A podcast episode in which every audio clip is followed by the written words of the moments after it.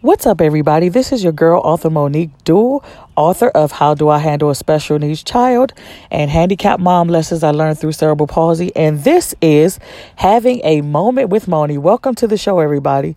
Today, I am talking about being burnt out, being drained, being tired, being exhausted feeling like you have nothing left to give. You're running on fumes. You're running on empty.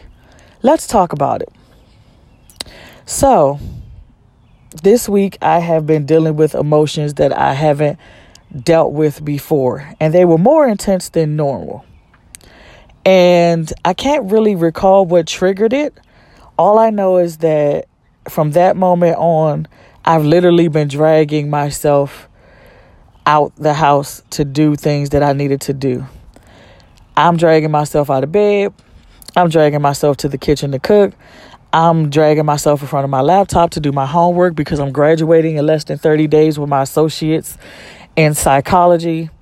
I'm just pulling myself on along. I'm like that little egg on the depression commercial that just wobbling along.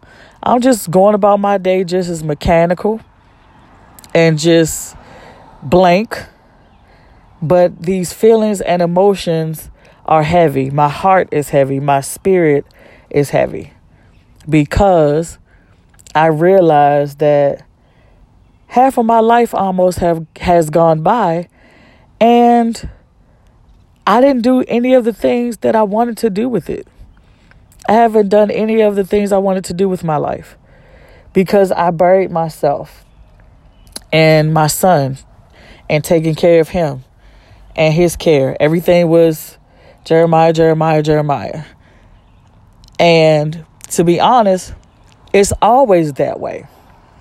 Every little thing I do, I go, oh, let me see if I can, you know, get a babysitter or something so, you know, I can go to the grocery store. I can't push a grocery cart in a wheelchair. Oh, I want to go get my toes done real quick. Let me see if I could get somebody to stay here for like 30 minutes so I could go get my toes done. Oh, I want to go to the movies. I can't take him to the movies because he makes too much noise. So let me see who I can call that's willing to sit with Jeremiah. Every life happening that I want to do, from the minor things to the major things, it all comes back to what are you going to do with Jeremiah?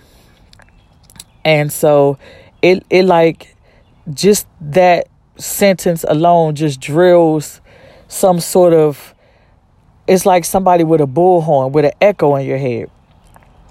I have the I just have the proclivity to just say, you know what, nope, I'm not gonna do any of that. Because it's like I, I don't feel like going through all of that. And then when I do ask and stuff, it's like I'm asking for somebody to babysit while I travel around the world in 80 days or something. And I get it. I get it. My son needs washing and dressing and changing and lifting and this and that and that and that and that. I get all that. But if you if you want me to be the be at my optimum health, at my optimum capacity to function, I have to have some time to do something else other than make phone calls, fill out mounds of paperwork, go to doctor visits, um, obsess over okay, am I making sure he's healthy? Every it's just nitpick. Every day it's like it's like that thing. It's like the com- the Weight Watchers commercial. It was an old commercial that came on back in the day. The scale was net was chained to the woman's leg everywhere she went. It was a reminder that she was overweight. Everything I do is a constant reminder that I have a child with a disability. And I know that. I, I have to live it every day. But I am emotionally drained, guys. I am tired. I am worn out. I am beat. I am dust. I am fumes. I am all of that. I, and I know this is going to sound controversial, so don't go off into a tangent. I don't want to do this anymore. There, I said it. I admitted it. No, I don't. I don't want to get up at six o'clock in the morning to get him ready for school and stuff like that. No, I don't want to rush home in the evening to try to fix dinner and all that kind of stuff and have to, you know, try to get him bathed and put him to bed and things of that nature. No, I don't want to go to another doctor's appointment. No, I don't want to talk to another doctor, specialist, or therapist. No, I don't want to fill out not another paper, another packet, another form. I don't want to do it. Point blank in the period. I don't want to do it. And so that's my confession. I don't. I was done, I think in my mind, I was done years ago and I try to divorce myself from that feeling of being done because I love my son. I love both of my sons. And I and I want the best for him, but truthfully speaking, Moni is tired, guys. That's it. I don't I don't know what else to tell you. I can be emotional about it and all that kind of stuff and I already am, but this is how it is. This is how it is for millions of special needs parents. They're not going to tell you that. I'm going to tell you that. I don't want to do this anymore. I want to be able to wake up in the morning and just go out the house, go somewhere freely without having to make phone calls, call and, you know, checking in and having to make adjustments to go around what I really want to do. I don't want to have to keep putting my dreams and my goals on hold because I have to think about who's going to care for Jeremiah while I go pursue whatever it is I want to do. I almost did not even go to college because I felt like it was no point to it. Because what was I going to do? No matter what profession I chose and things of that nature, I still have to have a babysitter. Listen, guys, I have to have a babysitter for an 18 year old. Do you understand the magnitude of that statement? I have to have a babysitter to go to the grocery store. I have to have a babysitter to go out of town for the weekend, or I have to bring a team with me to help me lift him in and out of the bed at a hotel because the hotel beds are much lower than his actual bed. So it takes almost three of us now to lift him. No, I don't want to do any of that anymore. I want to sleep as late as I want to, stay up as late as I want to, cook if I feel like it, do laundry when I feel like it, clean the house when I feel like it. It's a mess, guys. My like my whole mental state and things like that. It's a mess right now. Because I'm trying to figure out where do I go from here? I don't know. I just know what I don't want to do and that's this. I wish to God in heaven Jesus Christ, Son of God, Son of of Mary and Joseph that Jeremiah was completely normal and capable of caring for himself. And that reality hits me like a ton of bricks that he can't. And that's where the feelings and emotions come in at, guys. And what do you do with them? You have two choices.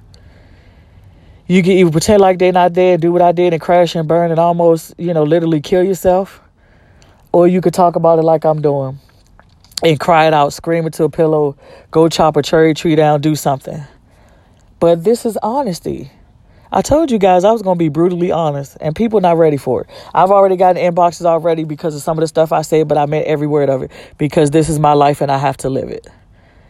So, does that mean I don't love my son anymore because I don't want to do it? Absolutely not.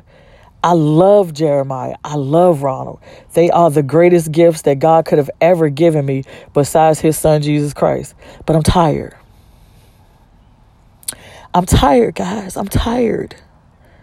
No matter how much sleep I get, no matter how much walking I do, no matter how many times I go out with my friends and a couple of family members, I have to come back to this. And I don't want to come back to this. I want to walk through this front door because I'm in my driveway, you guys recording this, and have my son run to the door, go, Mommy, you're home. How was your day? And all that stuff. That's what I want. That's what my heart desires. The rest of this, nah, I don't want it. I don't want cerebral palsy. I hate cerebral palsy, point blank in the period. I hate cerebral palsy, but I love my son. I don't want to have to think about any of this anymore. I don't want to have to think about what am I going to do with my son if I die before he do. I don't want to have to even consider any of it. It's like a uh uh it's like being like that movie Groundhog's Day, where you wake up and you relive the same thing over and over again. I'm reliving the same nightmare over and over again that feels like I'm stuck in here and my life is being snuffed out from me. I don't I don't have a whole bunch of friends. Like I said, I had a I have a limited support system. This is no way for a person to exist. And yes, I have a relationship with God. Yes, I'm saved. Yes, I love the Lord. Yes, yes, and yes. But I'm human. And so I'm asking God, I'm like, God, what what what is it? Am I missing a mark somewhere? What what am I doing? What am I doing wrong? Is my perception off? Am I just being a whiny McBrady because it's partially my fault that I did not do some of the things that I wanted to do wanted to do because I conveniently used my son's disability as an excuse not to even try for fear of failure? What is it? I ask myself this night after night as I lay in bed dreading to go to sleep to wake up to the same thing the next day. And then when I get up in the morning, I just sit on the side of the bed until I can't until I can't sit there no more because it's time for me to get the day started. I wait to the absolute last minute because I'm tired. I want something else. I need something else. I crave something else. It's not about being with a man. It's not about being married. It's not about money. It's not about material things. It's about how can I get my life back? How can I get my vitality back? I don't have it. I don't have it. I, I, I can tell you for sure, beyond a shadow of a doubt, this is God's doing. God is carrying me through, guys, because I promise you, I promise you that it's not Moni. Moni is tired. And that's it. I need something else. Something has to give, and I'm going to figure out what that is. I'm going to do some deep soul searching and claw my way out because I refuse to bury myself while I'm still alive, and I refuse to give up. I will not do it. I shall live and not die to declare the works of the Lord in the land of the living. You hear me? And you out there, thank you guys for your support, your love, and your prayers. So, this has been having a moment with Moni. And as always, we're going to end with a word of prayer. Father, I thank you for this podcast. I thank you for every listener who's listening. I thank you for the opportunity to be honest and open those wounds that have been covered far too long. Father, I pray for supernatural strength to move forward.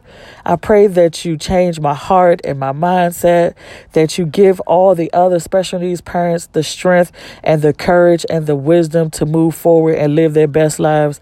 We just thank you, Lord, and we praise you that even though we're tired, we're exhausted, we're drained, Father, you promise to never leave us nor forsake us. You promise to be our strength in a time of weakness. And God, right now, I am so weak, I don't have the strength to be strong. I pray that you be my strength as I continue to, to carry on and take care of this precious blessing that you gave me. So I thank you for help and hope and healing. You are good, God, and you're worthy to be praised even in this.